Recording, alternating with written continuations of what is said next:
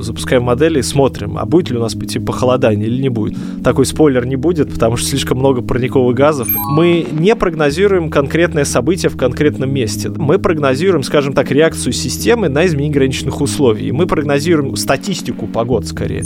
Модель там мы запустить можем, э, хоть на сто лет ее запустить, но это будет уже просто совершенно оторвано от реальности. Привет, меня зовут Наташа Таганова. Я работаю в компании GlowByte в направлении Advanced аналитики. Я data scientist Александр Бородин. И это подкаст «Дайте данных», в котором мы обсуждаем машинное обучение, большие данные и то, как эти технологии помогают развиваться самым разным отраслям.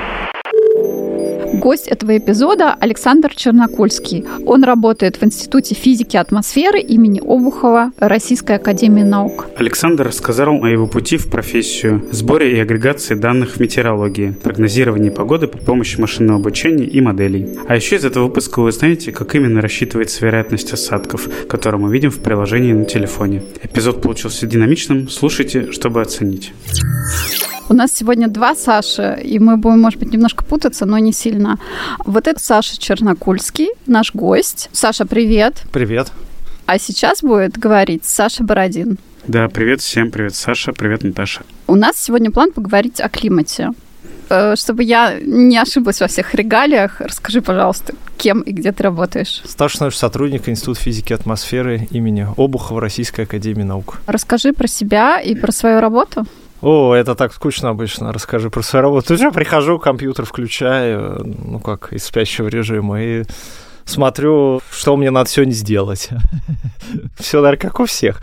А, нет, ну иногда, конечно, мы экспедиции организуем, ездим. Я-то меньше езжу, я такая это крыса лабораторная, теоретическая.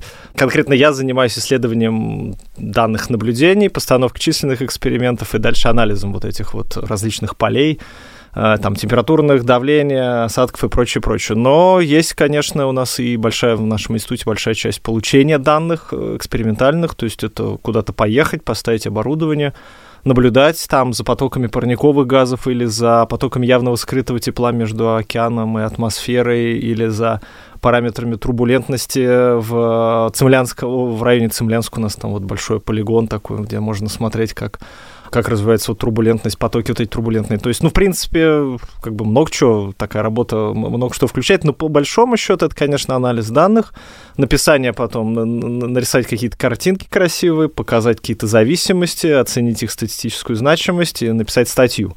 По и сути, or perish. Ну, естественно, естественно. Статью это да, это обязательно. Ну, как статью, статьи Представить на конференциях потом, конечно. Скажи, а как ты попал э, в климатологию? Это был сознательный выбор с первого курса или занесло? А, ну, вообще в атмосфере вот очень много хаоса, все происходит хаотически, и, в общем, мой, мой путь в климатологию, в метеорологию был практически такой же хаотический. А, случайно, скорее, занесло, как бы э, начал учиться я в 90-е э, в университете, и тогда денег было мало, и надо было понимать, что надо идти куда-то, где много денег. Казалось, что это экономические науки, единый экономфак. То есть я сразу готовился на МГУ поступать, э, но на экономфак. Три года я там ходил в школу, экономико-математическая школа. У меня вообще был физмат-класс, как бы по математике-то у меня всегда все было хорошо. Но мне нравилась география в школе. И в какой-то момент я как бы три года готовился, готовился к экономфаку и понял, о, не, это что-то какая-то прям вообще унылая история, мне это не нравится, и э, дай-ка я попробую на геофак поступить. Поступил, там тоже географию надо было сдать и на экономфаке, и на геофаке. Думаю, ладно, родителям сказал, что на, там есть эконом-кафедра, эконом-география, вот это вот шляпа. Э, потом как-то год проучившись у нас на, на, на геофаке, через год уже разделение на кафедры идет, и проучившись год, э, я уже окончательно понял, что нет, экономика вообще не то. А вот метеорология очень интересна, но там в самом на первом курсе это была метеорология, все-таки кафедра метеорологии и климатологии, то есть это именно изучение процессов в атмосфере, там синоптика, предсказание, прогноз погоды. Но как-то вот там второй, третий курс, курсовую, первый курсовой писал вообще про транспирацию в еловых э, деревьях, то есть потоки влаги из ельников. Но на четвертом курсе вот я пошел в наш институт уже курсовую писать по облакам там и как-то вот остался в климатологии. Ну, в начале 2000-х э, это не было таким мейнстримом, как сейчас. То есть это была, ну, просто какая-то такая одна из многих наук э, об окружающем мире. В России, по крайней мере, вот такого большого внимания, как сейчас, климатологии тогда не было.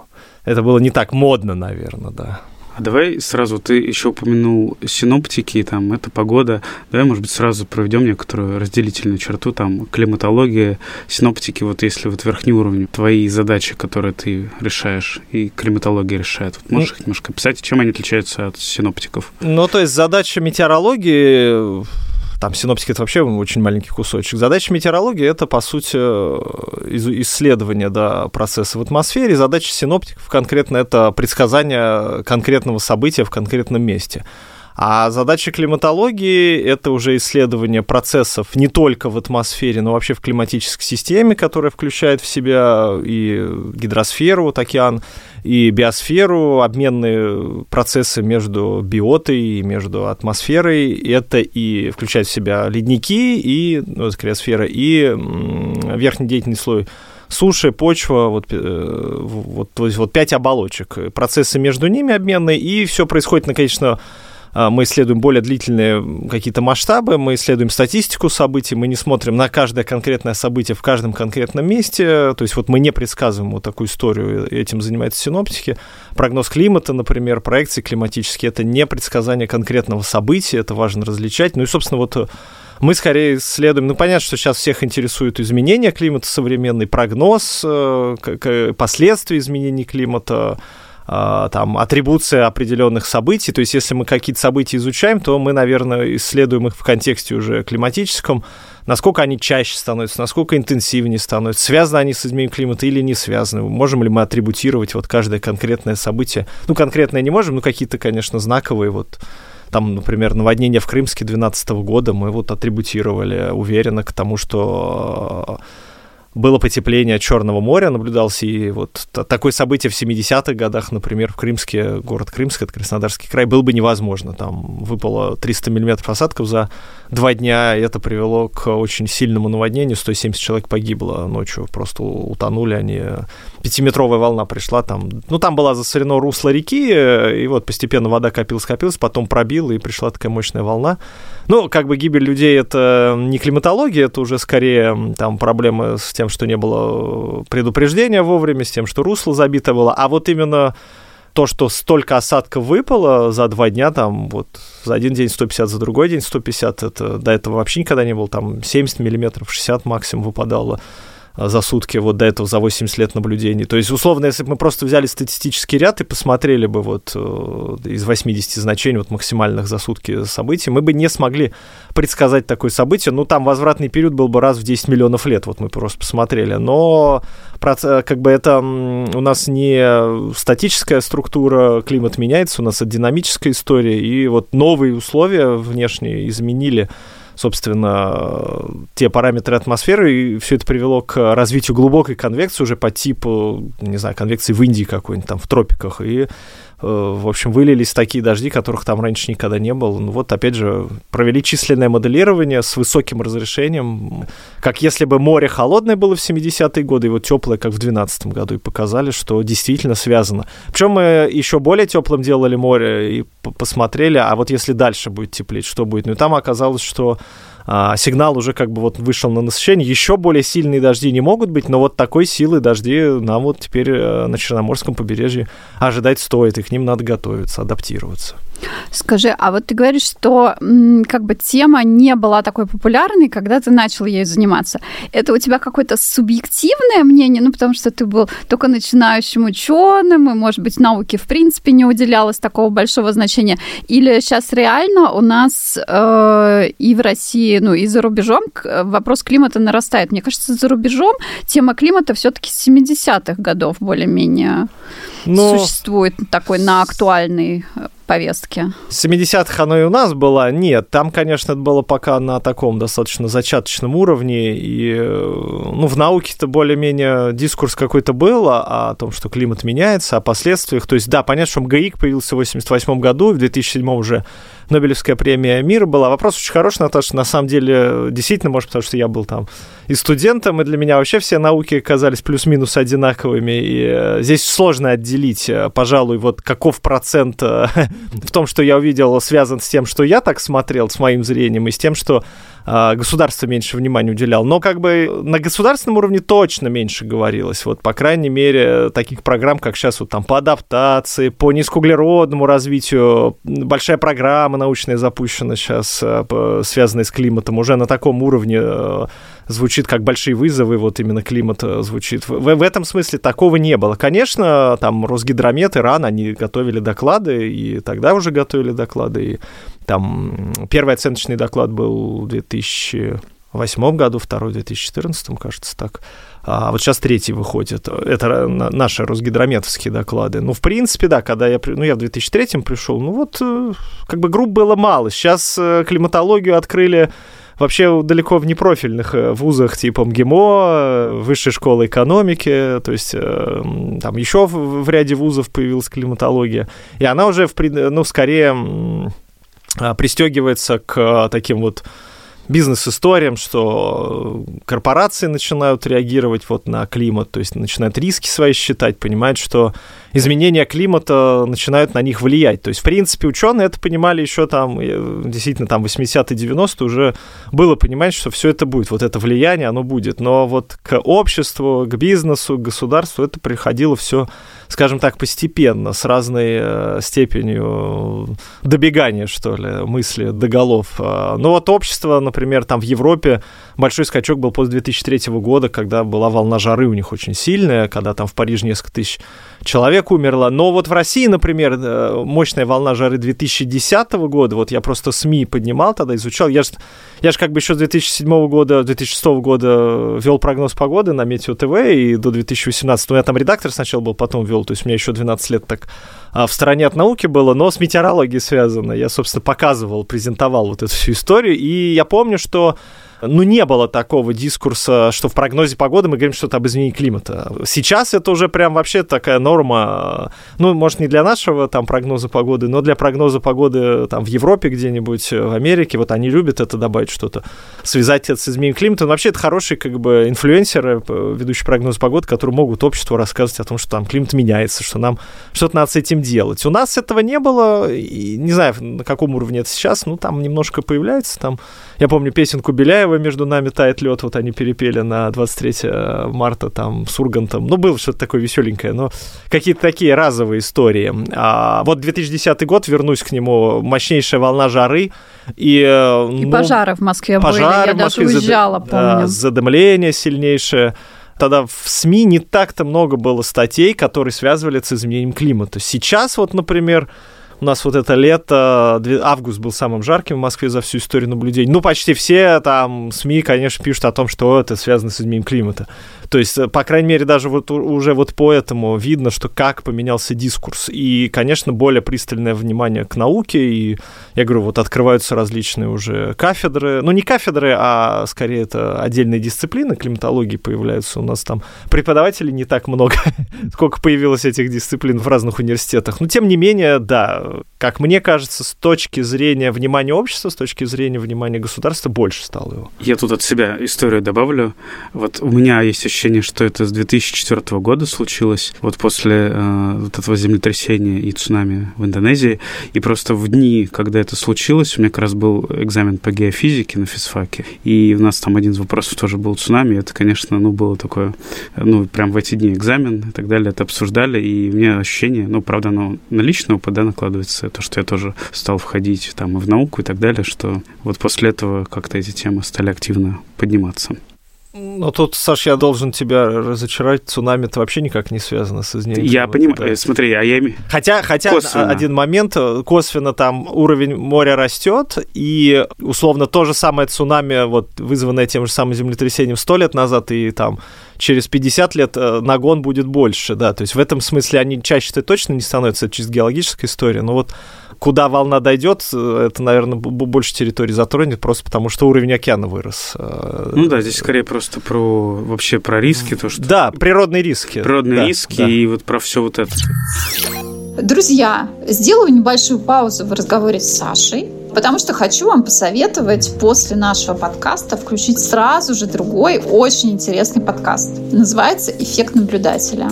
Его ведут трое друзей. Программист Кирилл, нейрофизиолог Илья и математик Андрей. С гостями ребята обсуждают, как устроена наука изнутри. И каждый раз это довольно интересно. И там много-много удивительных открытий.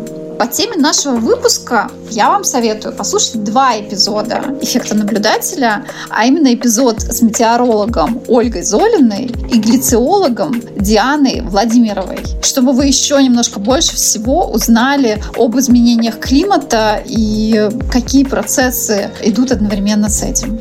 Аналитикам 100% зайдет выпуск про рандом. В нем нет гостя, в нем ведущие обсуждают между собой рандом. Ну и если вы работаете аналитиком, то, конечно же, про рандом нельзя наговориться. Поэтому я вам советую послушать. Очень интересно. Сто процентов узнаете что-то новенькое. Меня же больше всего захватили эпизоды про разных насекомых и зверей. Про насекомых там были эпизоды про муравьев и пчел, а про зверей мне особенно понравился эпизод про дохлых зверей, то есть про динозавров динозавров. Это было интервью с палеонтологом Павлом Скучасовым. Он рассказывал о своей работе. И работа человека, который рас, раскапывает динозавров, она, мне кажется, очень романтичной, очень скрупулезной. И меня всегда поражает, что люди посвящают этому свою жизнь. Поэтому было очень классно послушать этот выпуск. В общем, «Эффект наблюдателя». Удивительно разнообразный и полезный подкаст. От души рекомендую его. И ссылочку оставляем в описании. Дальше, наверное, вопрос, какие, может быть, технологии, наверное, в первую очередь, вот ты говорил, сбора данных применяются. Может быть, есть какие-то передовые, или это все по-старому? Словно говоря, приехали, как ты говорил, поставили приборы, замерили, уехали. И стационарные станции есть, или есть тут какой-то тоже сейчас? Какое здесь состояние? Ну да, с 90-го года вот э, действует такая целая сеть наблюдений уже за климатом, э, не за там атмосферой. Включает она вся, конечно, большое количество э, систем наблюдений.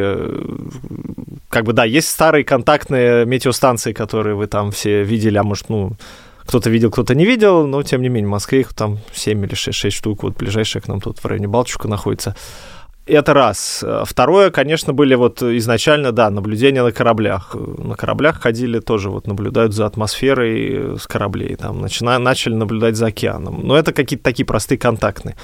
А сейчас э, основной момент, основное количество данных, которые к нам приходят по наблюдениям, это идет от дистанционных методов наблюдения, это спутниковые наблюдения, Тут и пассивное наблюдение, то есть э, мы принимаем, скажем так, сигнал от Земли и уже пытаемся от, от Земли, от атмосферы, пытаемся по этому сигналу там решением обратной задачи восстановить, ну, профиль температуры и влажности, например, количество облаков, характеристики облаков, характеристики а, земной поверхности, там разные альбедо, например, и так далее, и так далее. Есть и активные наблюдения спутниковые, то есть мы сами сначала посылаем сигнал, ну, там радарный импульс или лазерный луч, вот этот лидар там, и дальше по возвратному сигналу уже пытаемся понять, вот как ослабился этот луч. Есть и дистанционные наблюдения на Земле, например, Садары, это такие звуковые наблюдения, то есть вот у нас на крыше нашего института, например, стоит там на Третьяковке, можно пойти послушать, каждые 20 секунд пикает э, такой пик, пик, и вот, вот это вот пикание мы как бы по тому, что возвращ, как возвращается сигнал от атмосферы, восстанавливаем, например, турбулентность, восстанавливаем э, скорость ветра, восстанавливаем высоту погранслоя. Э, вот какие-то такие моменты.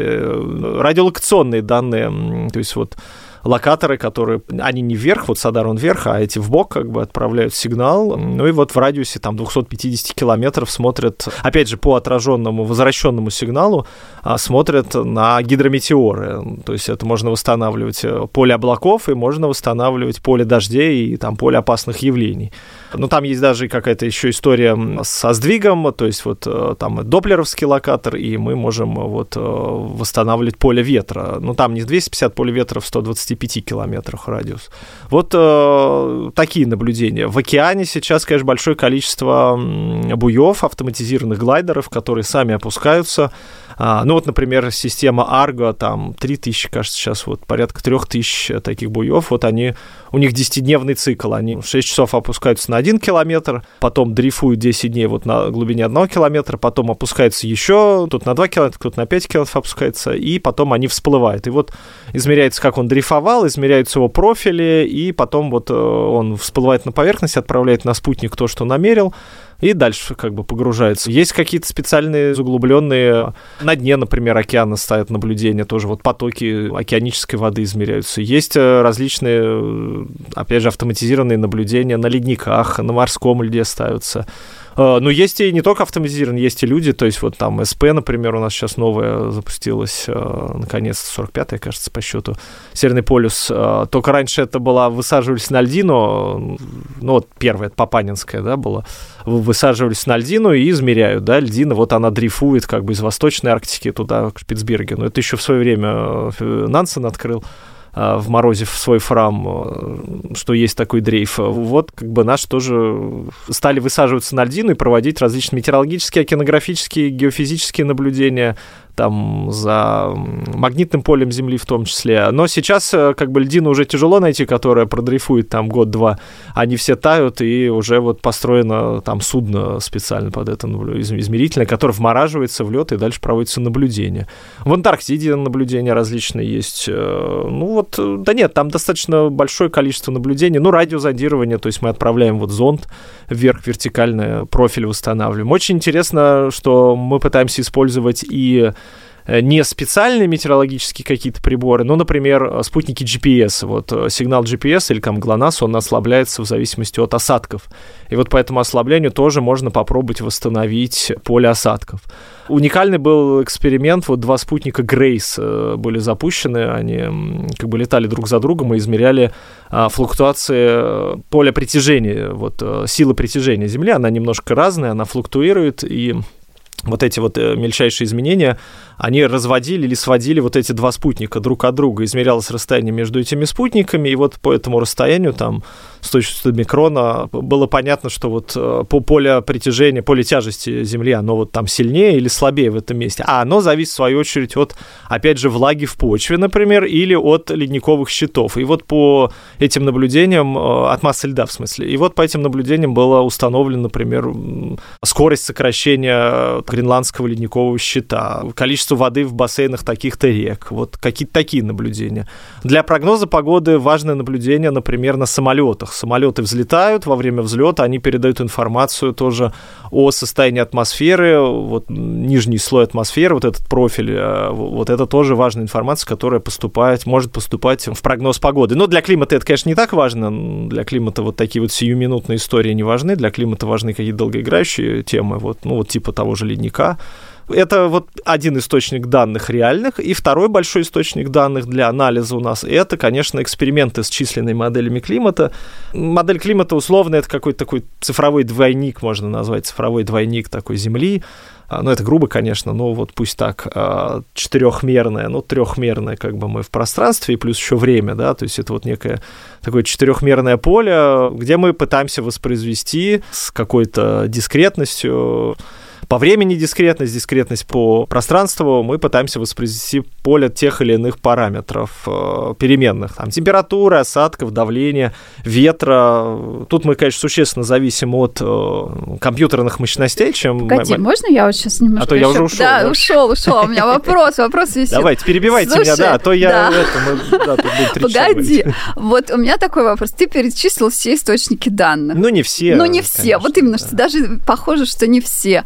И вот, а как же они сводятся воедино? Вот мы работаем в бизнесе, и мы иногда знаем, какая есть проблемка эм, получить доступ ко всем данным, или чтобы они были хотя бы, ну, джойнились между собой условно. У нас там по клиентам или еще почему-то есть такая проблемка, иногда они не джойнятся.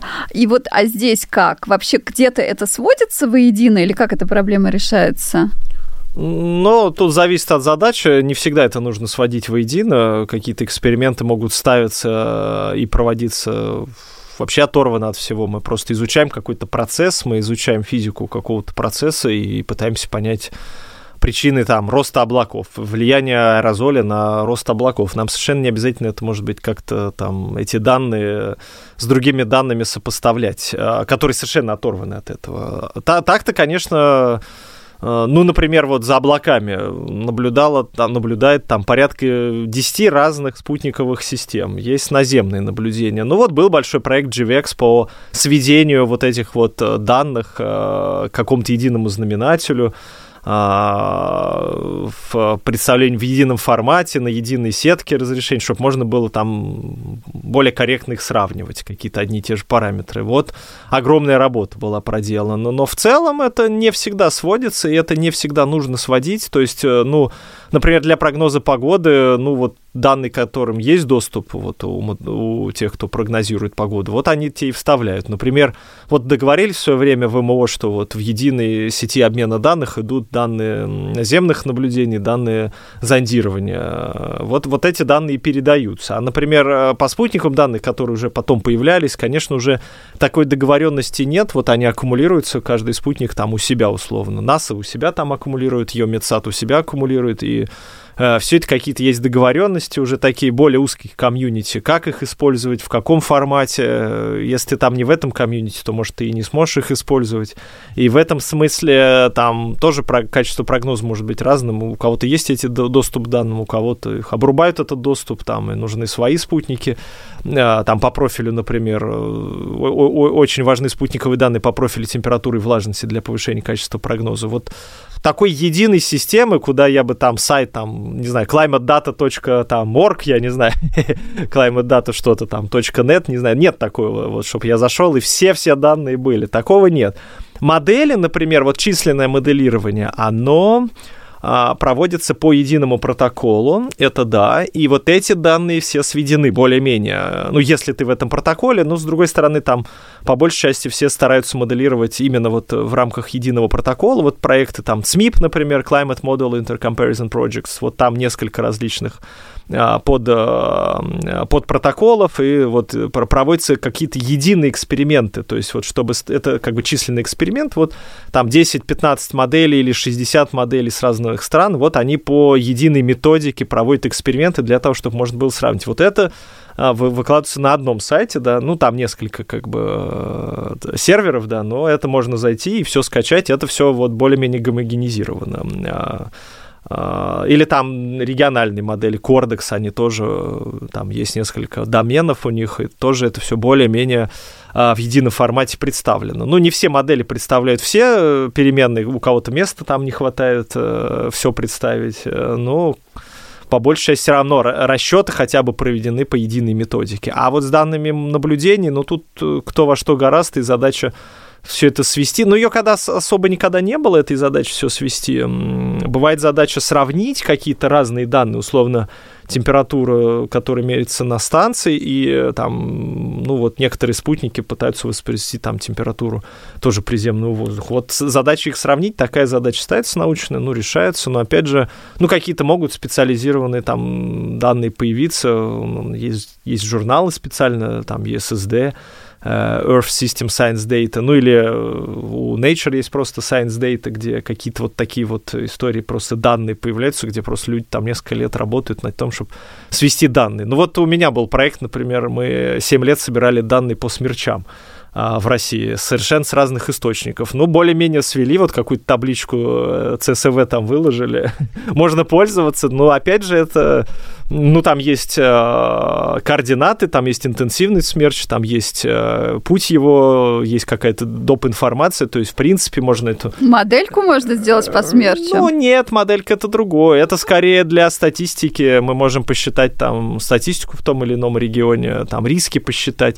Ну, а тоже мод... моделька может Ну быть, да, это тоже моделька, ладно. В климатологии у нас просто под моделью поднимается именно гидродинамическая уже модель, такая трехмерная, там, а, в общем, запускаешь ее. Это чуть-чуть, ну, хотя да, тут это тоже статистическая моделька, тоже моделька, да.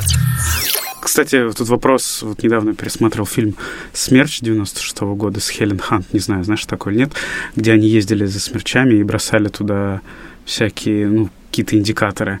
И цель была э, увеличить время, э, когда между тем, когда появляется где-то образуется смерч, и когда он приходит в какую-то точку, где есть люди. Вот не знаю, смотрел или нет, и насколько приближено это к реальности. Ну, фильм смотрел, но плохо помню. Э, вот 96 год еще такой, тогда более-менее там думали о науке. Сейчас последние какие-то вот эти вот э, фильмы о, о опасных явлениях совсем далеки. Вот а, э, реальной физики. А, но в целом, конечно, в Америке и смерчей побольше. Там, если в России их сотни, то там в Америке порядка тысячи. И качество дорог очень хорошее, и там такая сетка более-менее перпендикулярная. И, конечно, вот этот storm chasing, который там развит, понятно, почему он развит, там можно успеть доехать к этому смерчу и посмотреть за ним, поизучать. Ну вот сети стоят они где-то стационарные, или их все-таки тоже подвозят и потом как-то оставляют вот всякие, как бы, я не знаю, просто как называется. Ну, есть прям целая специальная у них система наблюдения, у них есть вот, например, радар на колесах, то есть это специальная такая усиленная машина, которая вкапывается условно в землю, и радар подъезжает непосредственно к смерчу, к прохождению. Это научная задача такая. То есть там это на стыке уже э, какого-то фана, э, там, экстрима по поездить, пофотографировать, и на, на стыке изучения. Ну, и запускаются зонды какие-то простенькие, очень простенькие, да, вот в это супер ячейковое облако. Но скорее задача сейчас стоит не то, что увеличить время между зарождением смерчи и тем, чтобы он куда-то пришел, то есть затормозить облако. Скорее задача стоит попробовать увеличить время э, заблаговременности прогноза смерчи, то есть чтобы мы там не за 15 минут говорили а, вот каждому конкретному жителю конкретного дома, вот через ваш дом пройдет там смерч, а там за полчаса, за час. Но а, все равно, то есть там прогноз, он многоуровневый. Сначала мы делаем прогноз там условно за сутки, там за двое, что просто вот в этом, в конкретном регионе будет высокий риск э, формирования смерча. Потом уточняем до часов, а потом уже, ну, опять же, тоже там на более общем районе. А, а вот уже конкретное место, это там, ну, буквально минуты. Ну, это в Америке, то есть ну, у людей есть время там взять воду, взять документы и спуститься в подвал. Но эта задача в итоге сейчас решена или там она решена? Да нет, конечно. Постоянно ну, улучшает? Нет, не конечно, решена. конечно, не решена. Нет, она как бы, ну, решена на каком-то уровне, но этот уровень все равно можно улучшить. У нас-то вообще такого нет. У нас вообще смерчи не прогнозируется. У нас только опасные явления прогнозируются, там, конвективные, в общем виде. Ну, там град, шквал, может быть. У нас как бы всегда считалось, что смерчей мало. А, да, еще вот вопрос про технологии. Вот есть ли какие-то специфичные ресурсы, не знаю, инструменты для хранения обработки данных, ну и потом для анализа, соответственно. Или у вас тоже Oracle?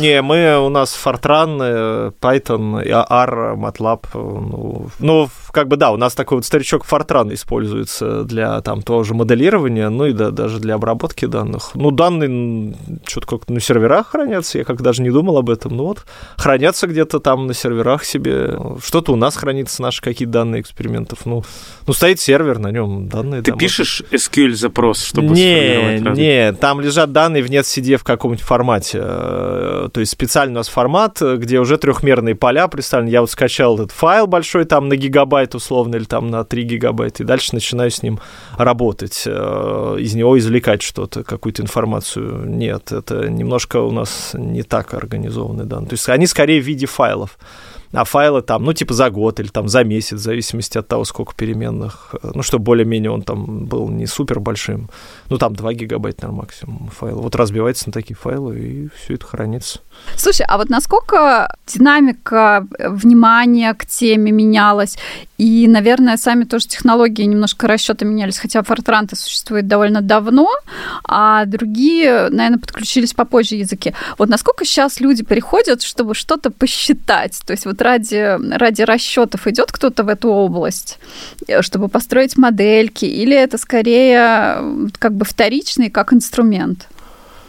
Ну, разные люди приходят. Есть люди, которым, которые считать приходят. Есть такие люди, прям вот счетоводы, которым интересно возиться и с кодом там модели, и там были попытки вот, переложить модель эту, эти миллионы строчек кода Fortran переложить на Python, например, или на C. Ну, пока что-то я успешных не слышал моментов, потому что там всегда какая-то вероятность ошибки очень высока. Но какие-то блоки улучшать модельных, это нет, этим люди занимаются активно активно у нас есть прям и журналы на эту тему есть, там вот прям моделирование, успехи моделирования условно в этой области, и различные схемы, там, конечно, разностные, как улучшить, как сделать их более устойчивыми и так далее, и так далее. Все это какие-то моменты до сих пор есть, ну, это, это не мое, как бы, я как раз этим, это мне не очень нравится, но есть люди, кому это нравится, да, то есть приходят прям true-кодеры, кому и нравится это, и не нравится там, условно, писать статью или что-то там э, рассказывать про эти результаты, им вот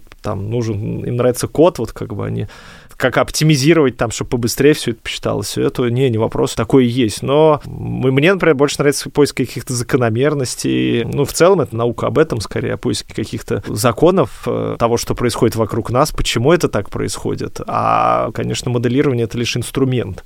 Но этот инструмент вынужденный, потому что у нас нету... Мы не можем провести честный эксперимент, да, у нас нет там второй планеты под боком, где мы взяли, удвоили концентрацию СО2, подождали сто лет посмотрели, ага, вот температура вот так вот изменилась. Ну вот у нас нет такой возможности. Поэтому, собственно, и приходится прибегать к численному моделированию это как бы не самоцель, это инструмент, конечно.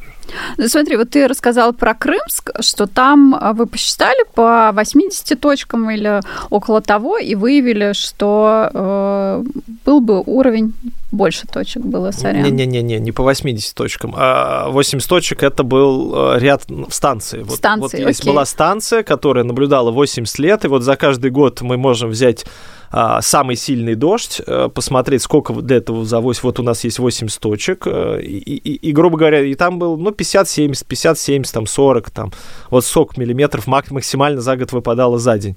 И вот если бы мы взяли вот этот ряд и запустили бы обычную статистическую модель, да, условно... Ну, регрессия, условно, Ну, там, да. не регрессию, да, там Jeff, там uh, Generalized Extreme Value распределение чуть более сложное, чем, чем какое-нибудь там простое распределение Э, то есть, э, ну да, оно там ближе к Вейбулу уже скорее. И, и в этом смысле, э, вот если бы мы, у нас был только вот этот ряд из 80 точек, мы бы возвратный период вот этих 150 миллиметров, которые за один день выпали максимально, мы бы увидели, что он там раз в 10 миллионов. То есть вот в этом смысле статистическое моделирование, оно ну, не очень применимо, когда у нас а, система не, стати не статична, а система убегает, у нее есть какой-то вот э, тренд уходящий, дрейф, дрейф такой. И в этом смысле, конечно, вот динамическое моделирование, моделирование уже э, реальной э, там регионального климата, вот поведение атмосферы, непосредственно в тот момент, оно там больше даст нам информации, чем вот это моделирование на основе, скажем так, прошлой информации об осадках вот в этой конкретной точке. Но я к тому, что как бы используются все равно методы, те же самые статистические регрессии и все остальное, то, что, наверное, используем и мы. Конечно, используют. Конечно, конечно, мы смотрим, ну, условно, вот у нас есть там тренд температуры, да, ну, не тренд, а изменение температуры. Ну, конечно, мы пытаемся его как-то аппроксимировать какой-то линейным трендом, посчитать там скорость э, изменения температуры в таких терминах, там, типа градус за 10 лет, там, сколько-то там доли градуса за 10 лет. Конечно, это э, и такие методы, или какая-нибудь корреляция рядов там, и пространственная корреляция, это все тоже используется. То есть, конечно, различные такие методы классической статистики, классического анализа рядов мы, безусловно, используем. Просто я говорю, то, что он не всегда...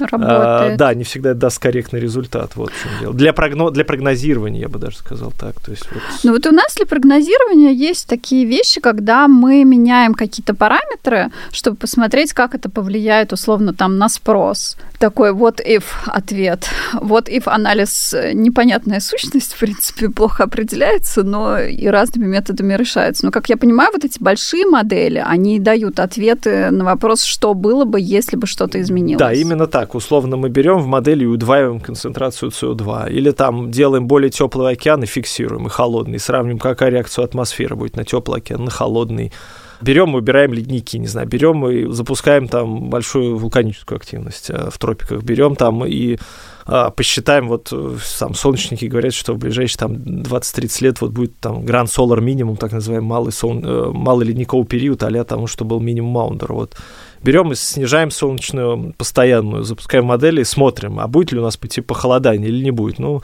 такой спойлер не будет, потому что слишком много парниковых газов, и там, ну, потепление может задержаться, если будет вот это вот минимум солнечной активности, это тоже такая А, там-то как раз прогноз чисто по рядам, то есть там вот суперпозиция просто разных циклов. Ну вот да, то есть, конечно, мы эксперименты проводятся именно что-то фиксируем, что-то меняем и смотрим на реакцию вот остального. Ну вот, например, есть там GeoMIP, а, такой эксперимент, Geoengineering. А, давайте попробуем направленно воздействовать на климат там, создадим аэрозольный экран в стратосфере, будем охлаждать климат. Как температура окей, а что с осадками будет, а что там с озоном будет? Или, например, будем воздействовать целенаправленно на облака, вот более яркие, более долгоживущие облака. Вот сколько надо таких облаков, чтобы там температуру а, чтобы остановить потепление. Вот какие-то такие эксперименты проводятся. Ну, ну да. А вот у нас бывают в области хакатоны. А бывают хакатоны по погоде? А что такое хакатон? Хакатон — это... Саш, может, ты лучше объяснишь, чем я, или как? Ну, я не знаю, когда собираются, решают какую-то проблему, и нужно предложить какое-то решение, не знаю, ну, обычно это, например, рекомендательную систему или придумать, и дальше закодишь какой-то прототип, считаешь и даешь решение, повлияет это, не повлияет, насколько и так далее. И делается это там, ну, за 2-3 дня, что, что-то такое. Это а соревнования. Все-таки хакатон это скорее соревнования, понятно. Ну, нет, такого, наверное, нет. То есть э, есть какие-то установочные, э, условно, вот по этим э, протоколам сравнения моделей. Вот у них есть различные установочные конференции, ну, или просто конференции, они собираются и думают, как мы будем дальше считать. Давайте договоримся. Вот они договариваются, а, а расчет с модели, ну, например, чтобы модель там а, вышла на какие-то параметры, которые уже можно более-менее считать, а, которые можно уже анализировать. Ее надо, как бы вот у нее есть такой спинап, период разгонки, который может занимать там, если у нас там только атмосфера это быстро, да, там надо посчитать там 10 лет, условно, там, ну, 100 лет, э, если с химией, например, э, модели. А если это океан, то это надо тысячу лет э, рассчитать. Ну, и в зависимости от того, быстро у вас компьютер или нет, то есть это занимает существенное время вообще. И, и, и, и то есть вот в рамках там двух-трех дней, конечно, мы ничего этого посчитать не сможем. Ну, вот что-то похожее у меня, кстати, на это было, а игра там по climate engineering, как раз мы собирались вот на трехдневную такую конференцию, ну, были какие-то какие-то игры, давайте представим там, что а, Индия, ну там просто были не только физики атмосферы, там были политологи, там были экономисты, там были философы, там были социологи, ну вот там такая игра была. Представим, что США и Индии настолько тяжело там от изменения климата стало, что они решают вот запускать э, ракеты в стратосферу,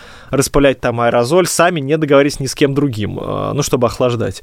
Они начинают запускать, э, распыляют, да, окей, охлаждается, но из-за этого меняется функция осадков, Китай становится слишком сильной засухи, Китай начинает сбивать эти ракеты, там начинается какая-нибудь Третья мировая война. Ну вот такие игры были, но это не, это скорее не, не решение какой-то задачи, а создание некой некоего такого вот э, каких-то сценариев таких э, будущего. Какие-то сценарии, может быть, э, набросать там можно, да, во время каких-то таких вот встреч. Я говорю, договориться о каких-то протоколах, о том, какие параметры мы считаем, какие параметры мы не считаем, с каким разрешением мы работаем, там временным, пространственным и так далее, и так далее. Ну вот, опять же, вернусь к этому про проекту по сравнению об, о различных баз данных по облакам. Вот у них тоже были такие э, конференции, где они вот это вот все обсуждали, а, структуру данных, как все это будет организовано. Вот такое есть, да, вот такое есть. Но это не решение проблемы, это скорее пути решения проблемы, потому что решать это очень долго. Это вот каждая там научная группа вернулась к себе домой и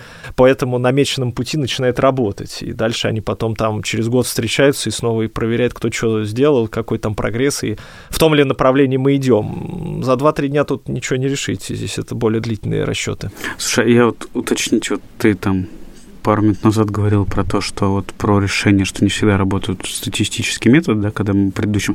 То есть по факту я для себя просто систематизировать. То есть у нас есть дифференциальное уравнение, которое описывает процесс, и дальше вот эти разные компоненты, ты говорил, это оставляем, это выкидываем, там увеличиваем.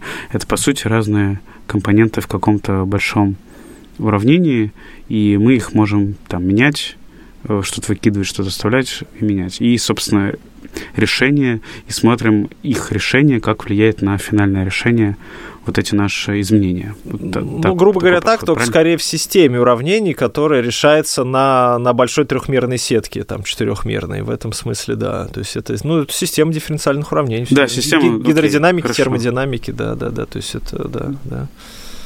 Окей. Еще решается численно, потому что аналитически там уравнение Навье-Стокса, уравнение гидродинамики одно из великих нерешенных уравнений математических. У нас аналитического решения нет. Мы эту гладкую функцию как бы должны разложить на там, условно, грубо говоря, там прямые отрезочки, да, вот. Угу. Ну да, и мы берем там и граничные условия чуть-чуть меняем, например, и смотрим, окей как изменится. Да, я про вызов хотел спросить. Вот мы поговорили про вот много сложностей и так далее. А вот в твоей конкретной работе, мы от общего вот больше к частному, что в твоей работе самое, там, может быть, сложное, интересное, что ты с чем сталкиваешься с данными, с обработкой данных, с моделями, там, вот здесь, здесь самое у тебя сложное и самое интересное, может быть? Последние несколько лет я как-то больше ушел популяризацию даже этих знаний. И тут самое сложное, когда сталкиваешься с неверием, с недоверием, с тем, как люди реагируют на то, что ты им рассказываешь. А, это вот как бы, э, это если конкретно про меня. А, если мы говорим все-таки про науку, про исследования, ну, конечно, здесь а, мне, мне интересно сейчас вот в последнее время там и риски считать, э, и вот, ну, как там корректно посчитать, например, э, повторяемость опасных явлений по моделям, а, потому что по моделям и по данным наблюдения это все-таки разная история, э, какие-то мелкомасштабные процессы, которые проваливаются условно вот эту в сетку крупной модели, как корректно воспроизвести в модели, ну, условно, есть запрос там, посчитать там, не знаю, количество сильных гроз, да, это будет влиять там на бизнес какой-нибудь компании. Ну вот э, диссертацию докторскую заканчиваю какой ура, какой ура. год, какой год заканчиваю? Подожди, да. рано, рано радоваться. Я какой год... Ну, ладно, материал есть, надо, то, надо вот этот вот э, талмуд написать. А, это как все собрано, надо только написать. Но обычно написать-то как раз... Да, обычно это самое сложное, да, написать. Это время найти, времени как бы вообще нету, вообще нету э, от слова вообще, да. И, э, ну,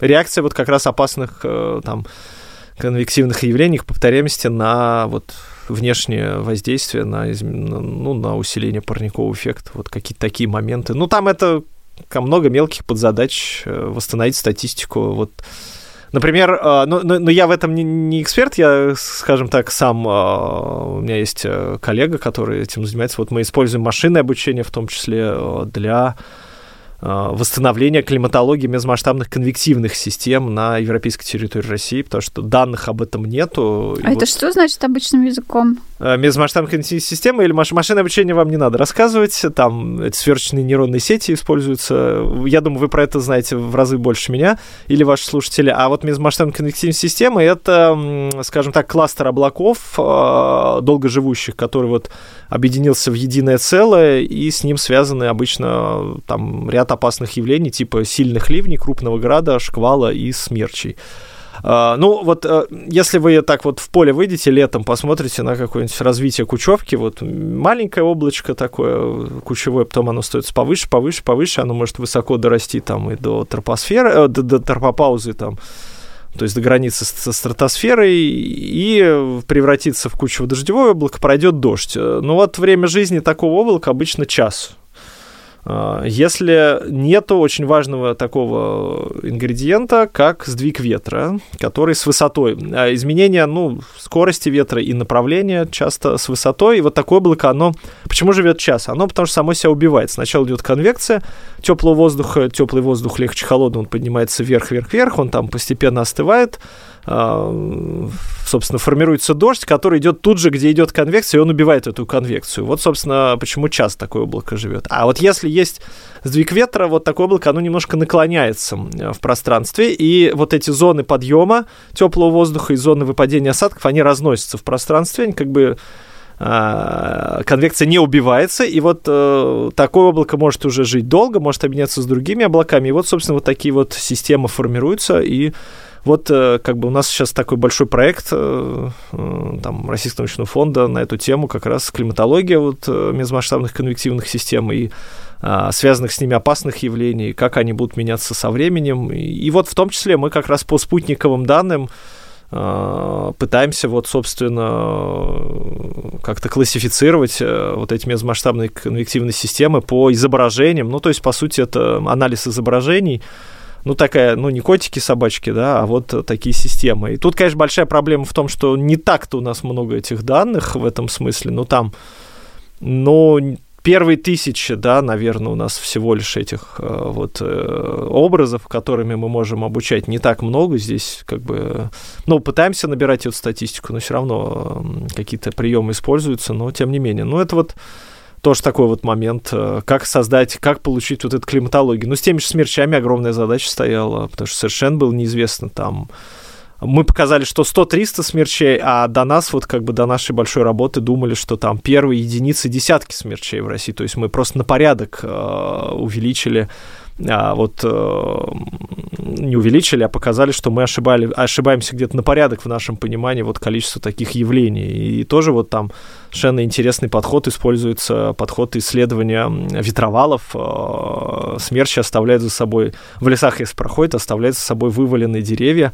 И если мы сравним ветровал от шквала и ветровал от смерча, мы поймем, что они совершенно разные. От шквала ветровал, например, деревья лежат в том же направлении, где дует ветер, и он такой хаотичный достаточно набросы вот этих деревьев. А смерчевой ветровал, он такой вытянутый, а, и деревья внутри, вот как бы уже куска вот этого ветровала, они лежат а, против часовой стрелки, и большую часть вот как бы перпендикулярно. Вот, то есть вот ты смотришь, вот ты понимаешь, что вот у тебя вот там с, условно с юго-востока, э, с юго-запада на северо-восток вытянут ветровал, а деревья лежат перпендикулярно вот этому вытянутому направлению. То есть, ну, вот а, мы восстановили примерно половину всех наших случаев а, как раз на основе таких данных, потому что наша страна большая, а лесов много, а народу как бы там и нету. И вот все, все эти смерчи проходят, которые мы восстановили таким путем, а, мимо населенных пунктов. Но большую часть, конечно, сейчас и с помощью смартфонов там получено. Вот анализ соцсетей, ну, такой хардовый, рука, руками, глазами практически с опросом а, в общем, ну да, тут много задач разных. И ну, не такая валидация работы моделей получается. А, валидация даже, даже не моделей еще, а пока просто вообще наших знаний а, о, там, о, о таких явлениях. Модель-то даже вообще не воспроизводит смерч практически. Так, слушай, давай поговорим о прогнозах. А, вообще краткосрочное и долгосрочное прогнозирование, оно как-то отличается или всегда оно одинаково сложно? Ну, а, тем, что оно сложно, это их объединяет, да, но а, там есть принципиальные различия. Вот есть так называемый наукастинг, сверхкраткосрочное прогнозирование, условно, на ближайшие 15-30 минут. В, ну, мы сейчас в прогноз погоды уйдем немножко.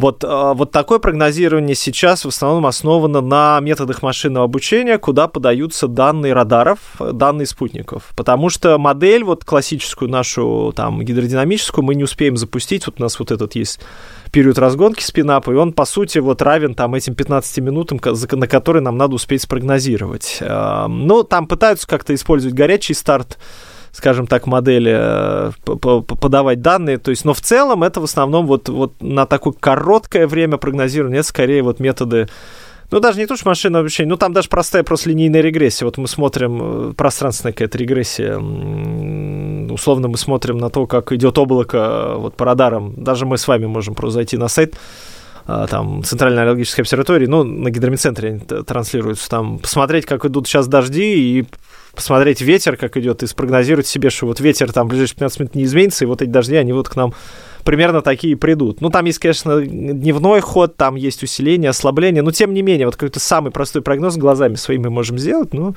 по сути, это вот такой.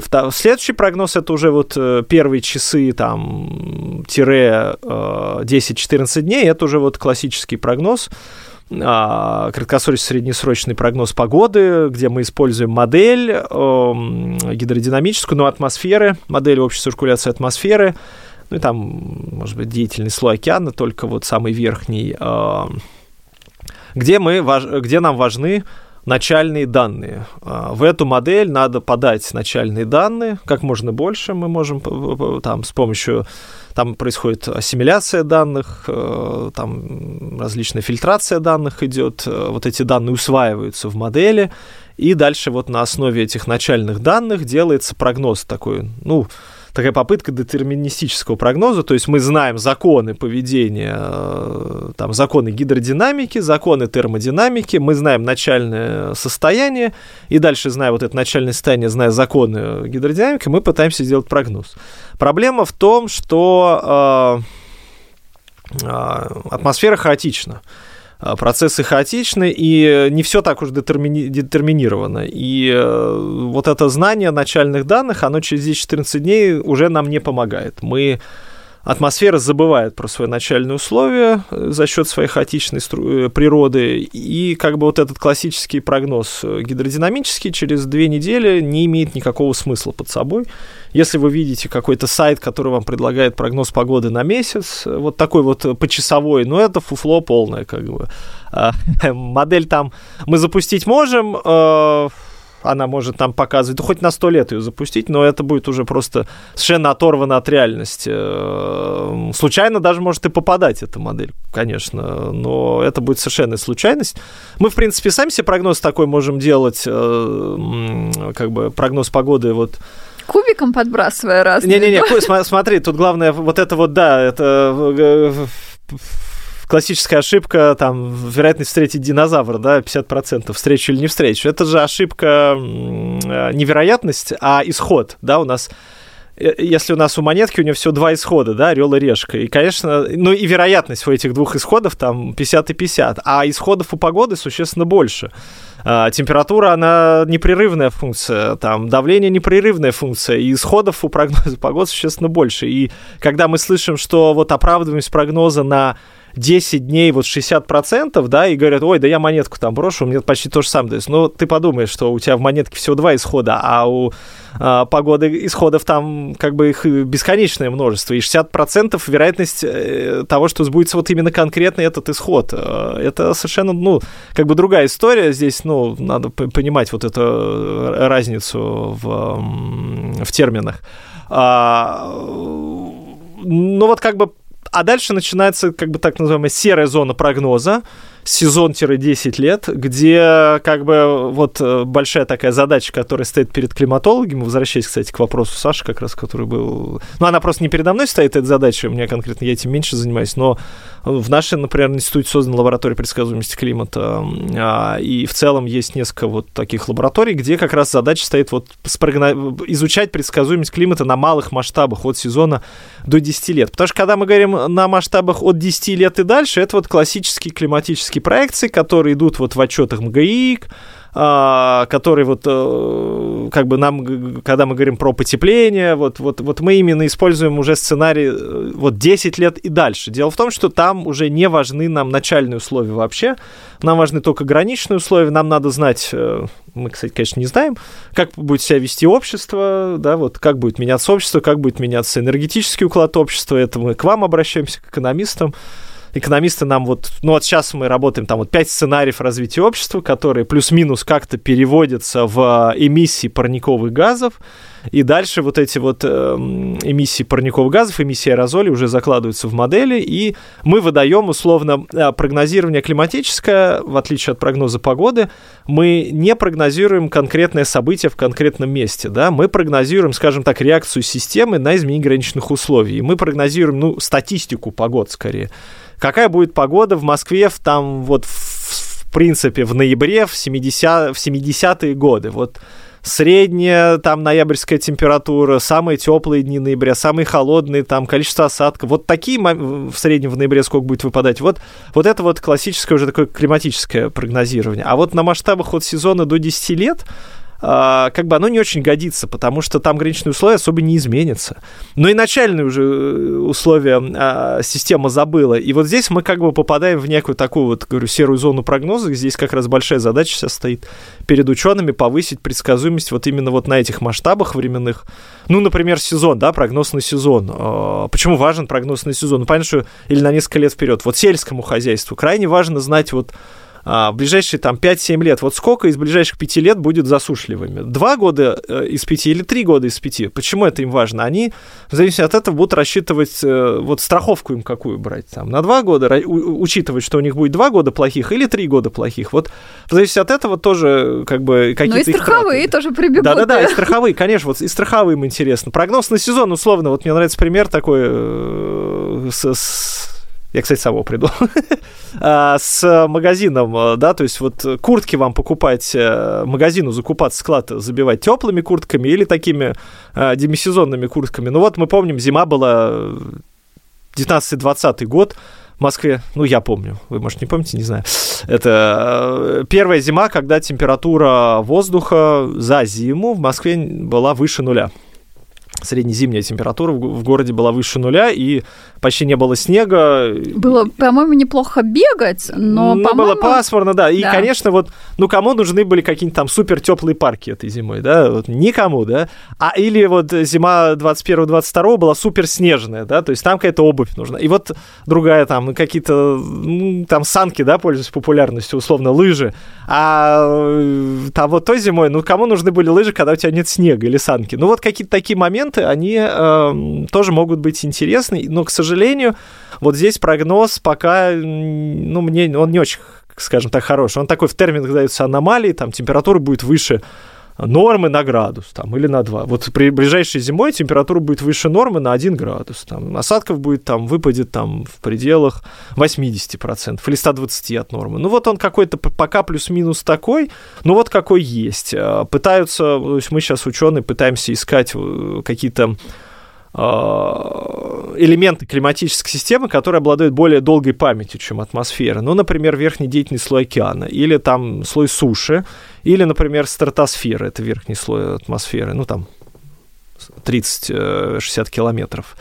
А, вот э, такие смотрим поведение вот этих вот элементов. Дальше пытаемся уже запускать модели вот с этими э, граничными условиями, скажем так, и смотреть, а а, уже поведение атмосферы какое будет в зависимости вот от этих вот э, новых входных данных. Э, ну, например, там тоже явление Эль-Ниньо-Ла-Ниньо развивается в э, тропической части, в экваториальной части Тихого океана, вот у него более-менее на 6 месяцев вперед прогнозируется неплохо. И ну вот, э, а в зависимости от этого есть там дальний сигнал. Осадков больше, осадков меньше. Вот какие-то такие прогнозы пытаются делать. Ну да. Вот я слышала про прогнозирование погоды такую мысль, что э, в прогнозе погоды на день, на завтра, на сегодня э, синоптики, вот именно погода, предсказания, чаще склонны говорить, что будет дождь, немножко завышать его э, вероятность, потому что люди не так расстраиваются, если дождя не будет, чувствуют,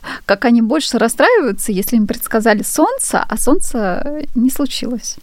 Ну, не знаю, это, мне кажется, что-то из разряда мифов. Мифы? А, мифы да. о погоде? Да, из разряда мифов, э, как бы, может, там не, не знаю, не знаю. Не подкручивают немного? Нет, нет, нет, не знаю. Вот, я читала... Может, есть какие-нибудь попытки на 9 мая подкрутить, чтобы это разогнать облака, и сказать, что ну, есть там вероятность дождя небольшая, давайте там полетаем, а, поразгоняем. Но это и то, это я так а, фантазирую. Но мне кажется, я что-то не слышал про такое, чтобы может быть, какой-то фокус во время прогноза погоды стараются, вот именно когда говорят о погоде, говорить, что вот на дождливых э, сказать, что вот будет дождь, там, там берите зонты, ну, что-то такое, такую стандартную эту чепуху. Э, э, но так, чтобы модель подкручивать, нет, модель что выдала, Нет, то именно выдала. уже модель-то выдала, я имею в виду, как это презентуется. Окей, а, ну, ну это как быть, презентуется. Кстати, да. вот интересный момент еще с прогнозом погоды, вот ансамблевый прогноз, может быть, вы видели в своих там смартфонах, там вероятность дождя, там 90%, 70%. Да, вот это большая такое, дискуссия да? идет о том, вот, что вот, это вот, такое. Вот, я сейчас, сейчас, это все очень просто. Э, вот помните, я говорил о том, что у нас э, атмосфера хаотична, и вот этот вот хаос, он как бы еще и зависит от начальных условий. Если мы стартанем а, нашу модель вот от того, что мы намерили, мы получим через день одно. А если мы стартанем нашу модель а, от тех условий, которые мы чуть-чуть покачаем, условно в пределах а, точности наших измерений, там температуру на 0,1 поднимем или на 0,1 опустим, э, давление чуть-чуть изменим, мы получим через день уже немножко другую картину и температуры, и осадков. Вот, а, вот, вот, собственно, ансамблевый прогноз, он делается таким образом. Берется одна и та же модель, делается там, ну, 50 запусков. Бутстрап делается, бутстрап явно. Ну, да, делается несколько запусков этой модели а, с разными начальными условиями, э, чуть-чуть измененными, э, вот чуть-чуть, э, которые качаются в условиях, вот в рамках неопределенности погрешности наблюдений. И дальше у нас есть, ну, предположим, давайте 10 запусков, 10 запусков модели у нас есть. Вот мы на завтра получили 10 запусков одной и той же модели, взяли их, сложили, и каждой модели придали вероятность в 10%. И вот если в этом конкретном месте, вот в это конкретное время 5 моделей из 10 показали дождь, то вероятность дождя в этом месте вам телефон нарисует 50%. Если 4 модели, 40%. Если 9, 9 не модели, а запуска модели. Если 9 запусков моделей показали, что будет дождь, 90%. Вот, собственно, все, вот эти проценты вероятности осадков, она вот так рассчитывает. Ага, а у нас обычно бутстрап, и там гистограммка. Гистограммка, просто гистограммка. Ну, как бы тут чуть-чуть разные подходы. Но, но в целом, да, мы немножко как бы э, синтетически делаем чуть-чуть разные начальные условия, по сути. Так, эм, ты говорил о том, что занимаешься популяризацией. Да, да. И э, говорил, что есть какое-то недоверие. Я вот тоже была когда-то в Российской Академии Наук, и у меня было ощущение, что в глобальное потепление климата верят далеко не все. И если брать Российскую Академию Наук как институт, я не знаю, насколько это правильно говорить, но как-то вот как институт а, позиция была мне не до конца понятна какая. И, наверное, это отражает какое-то отношение и общества тоже к этому. Ну, я не могу сказать, насколько сильна вот эта связь позиции Академии, позиции общества, возможно, это вообще разорвана. Эта связь ее особо и нету. Тут я не берусь судить. А, ну, что касается позиции Академии. Во-первых, э, в 2019 году появился Совет РАН по проблемам климата Земли, э, то есть есть экспертный орган, э, и там позиция однозначно, никаких таких вот историй как бы нет. Хотя там есть представители, которые... Ну, они просто сейчас уже перестали вот что-то такое говорить, но это нормально, что в целом, ну, какая-то одна теория, она не сразу приходит, э, не, не все люди к ней сразу приходят, э, и какое-то есть недоверие к ней, и, э, ну, там та же теория эволюции тоже, ну, не то, что она сразу там Дарвин ее сформулировал, и все, все и поверили. Там. До сих пор некоторые До сих пор, да, да, то есть, ну, тут та, та, такая же тема. Э, э, те, кто занимается непосредственно климатом, непосредственно исследованиями климата, непосредственно изучением оболочек климатических, они как бы ну, без как бы, они уверены, что климат меняется, и что вот сейчас причиной современных изменений климата является антропогенная деятельность. Именно сейчас, именно современных изменений. А, люди, которые не занимаются климатом, которые далеки от климатических исследований, они, у них есть мнение. Да, это вот проблема такая. Ну, это не проблема, с другой стороны, у людей может быть мнение, пожалуйста, но просто ты транслируешь свое мнение как частное лицо, а не как ученый там, да. В этом смысле а, это проблема, ну, это проблема еще и СМИ большая. Ну, вот по Америке были большие работы на эту тему, показывающие, что вот это приверженность СМИ к полемичности, что а давайте покажем две точки зрения, ну, чтобы живенько смотрелось, вот чтобы у нас программка живенько смотрелась. Позовем там одного ученого и другого ученого.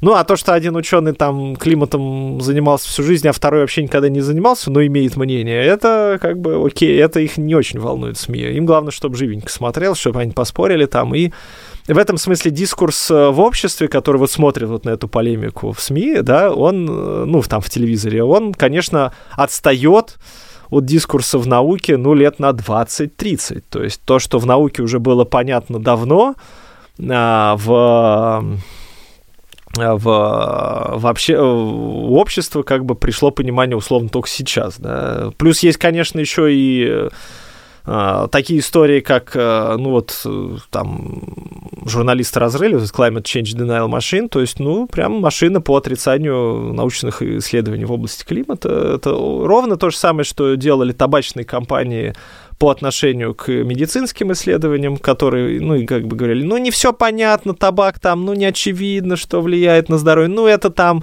статистически не точно, там это то-да, то-да, то-да, все. То есть вот как бы максимальная дискредитация такая науки, э, посеяние, сеяние хаоса. Ровно то же самое э, названы конкретные нефтегазовые компании, которые делали ровно то же самое с, э, с климатической наукой, ровно те же самые э, термины используют, что не все очевидно, там ученым не до конца стабилен, известно. стабилен. А, ну и так далее, и так далее. То есть в этом смысле э, было и конкретное противодействие. А, ну, Поэтому, да, поэтому и мифов много в этом смысле, и непонимания у людей много, ну и просто необразованности много, и в этом смысле, ну, работать над повышением такого общего какого-то уровня образования, по крайней мере, с точки зрения климата, тоже полезно. А с точки зрения текущего понимания, что вот как влияет потепление и как вот сейчас и как будет влиять там, не знаю, в ближайшем будущем?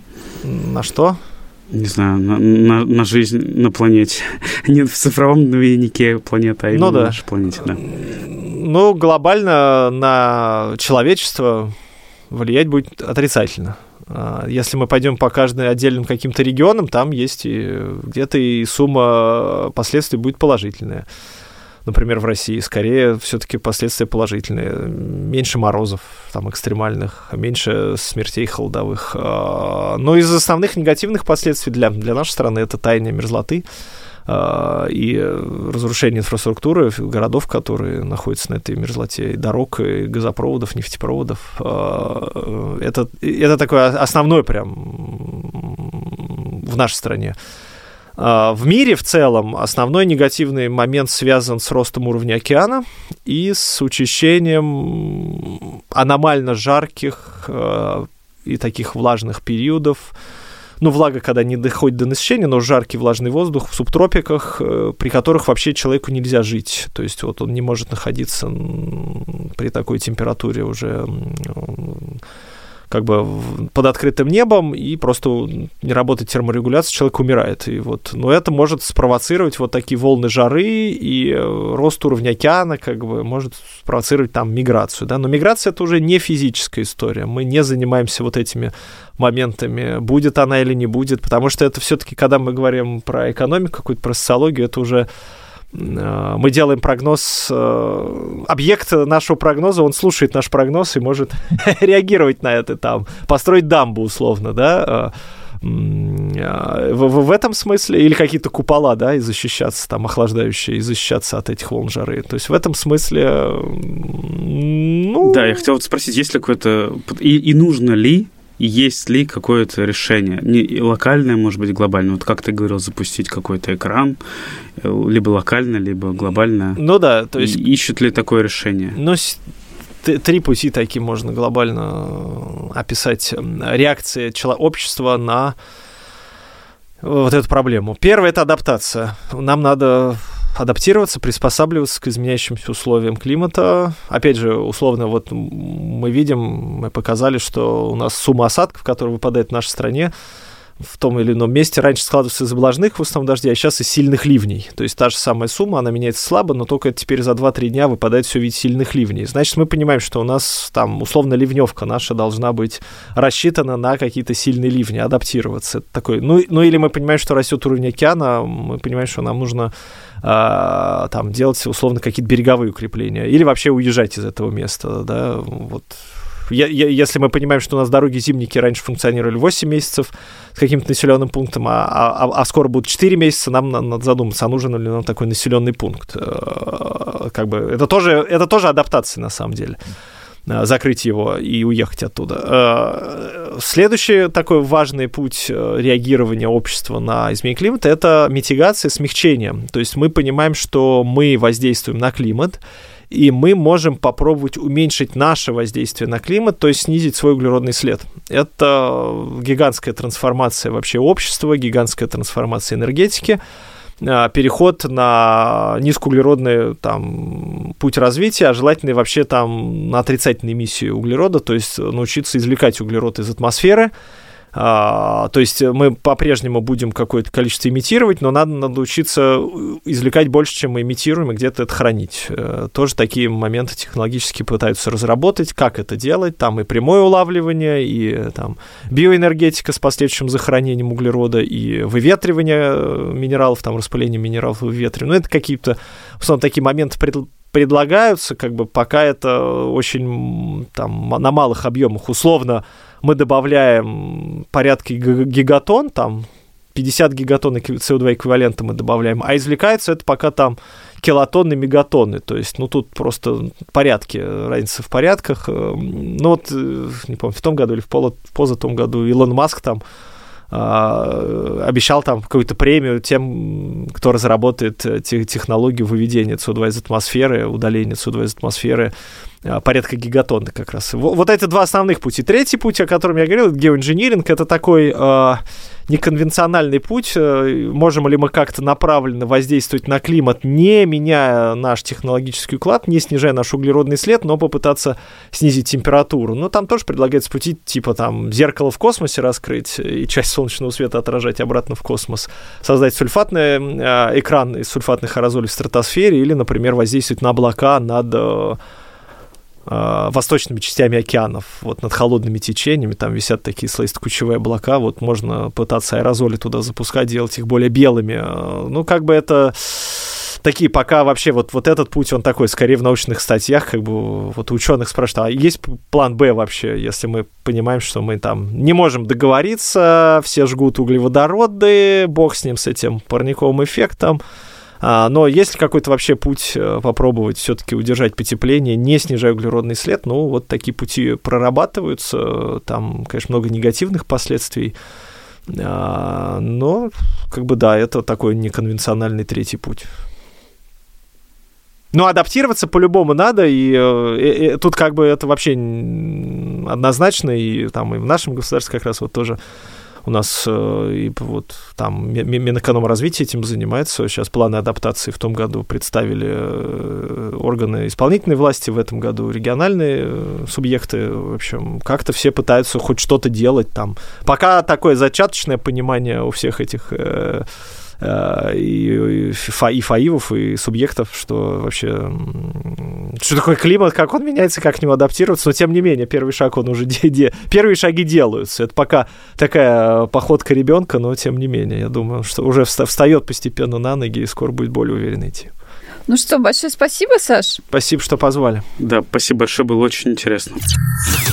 Это был подкаст «Дайте данных». Слушайте нас сразу две недели по вторникам на привычной вам подкастинговой платформе. Ставьте сердечко в Яндекс Музыке, так вы подпишетесь на наше обновление. Оставляйте звездочки, комментарии в Apple подкастах, а еще отзывы в CastBox или в любых других сервисах. Расскажите про нас друзьям и коллегам, которые интересуются большими данными. Если вы хотите обсудить выпуск, то заходите в наш телеграм-чат NoML Community.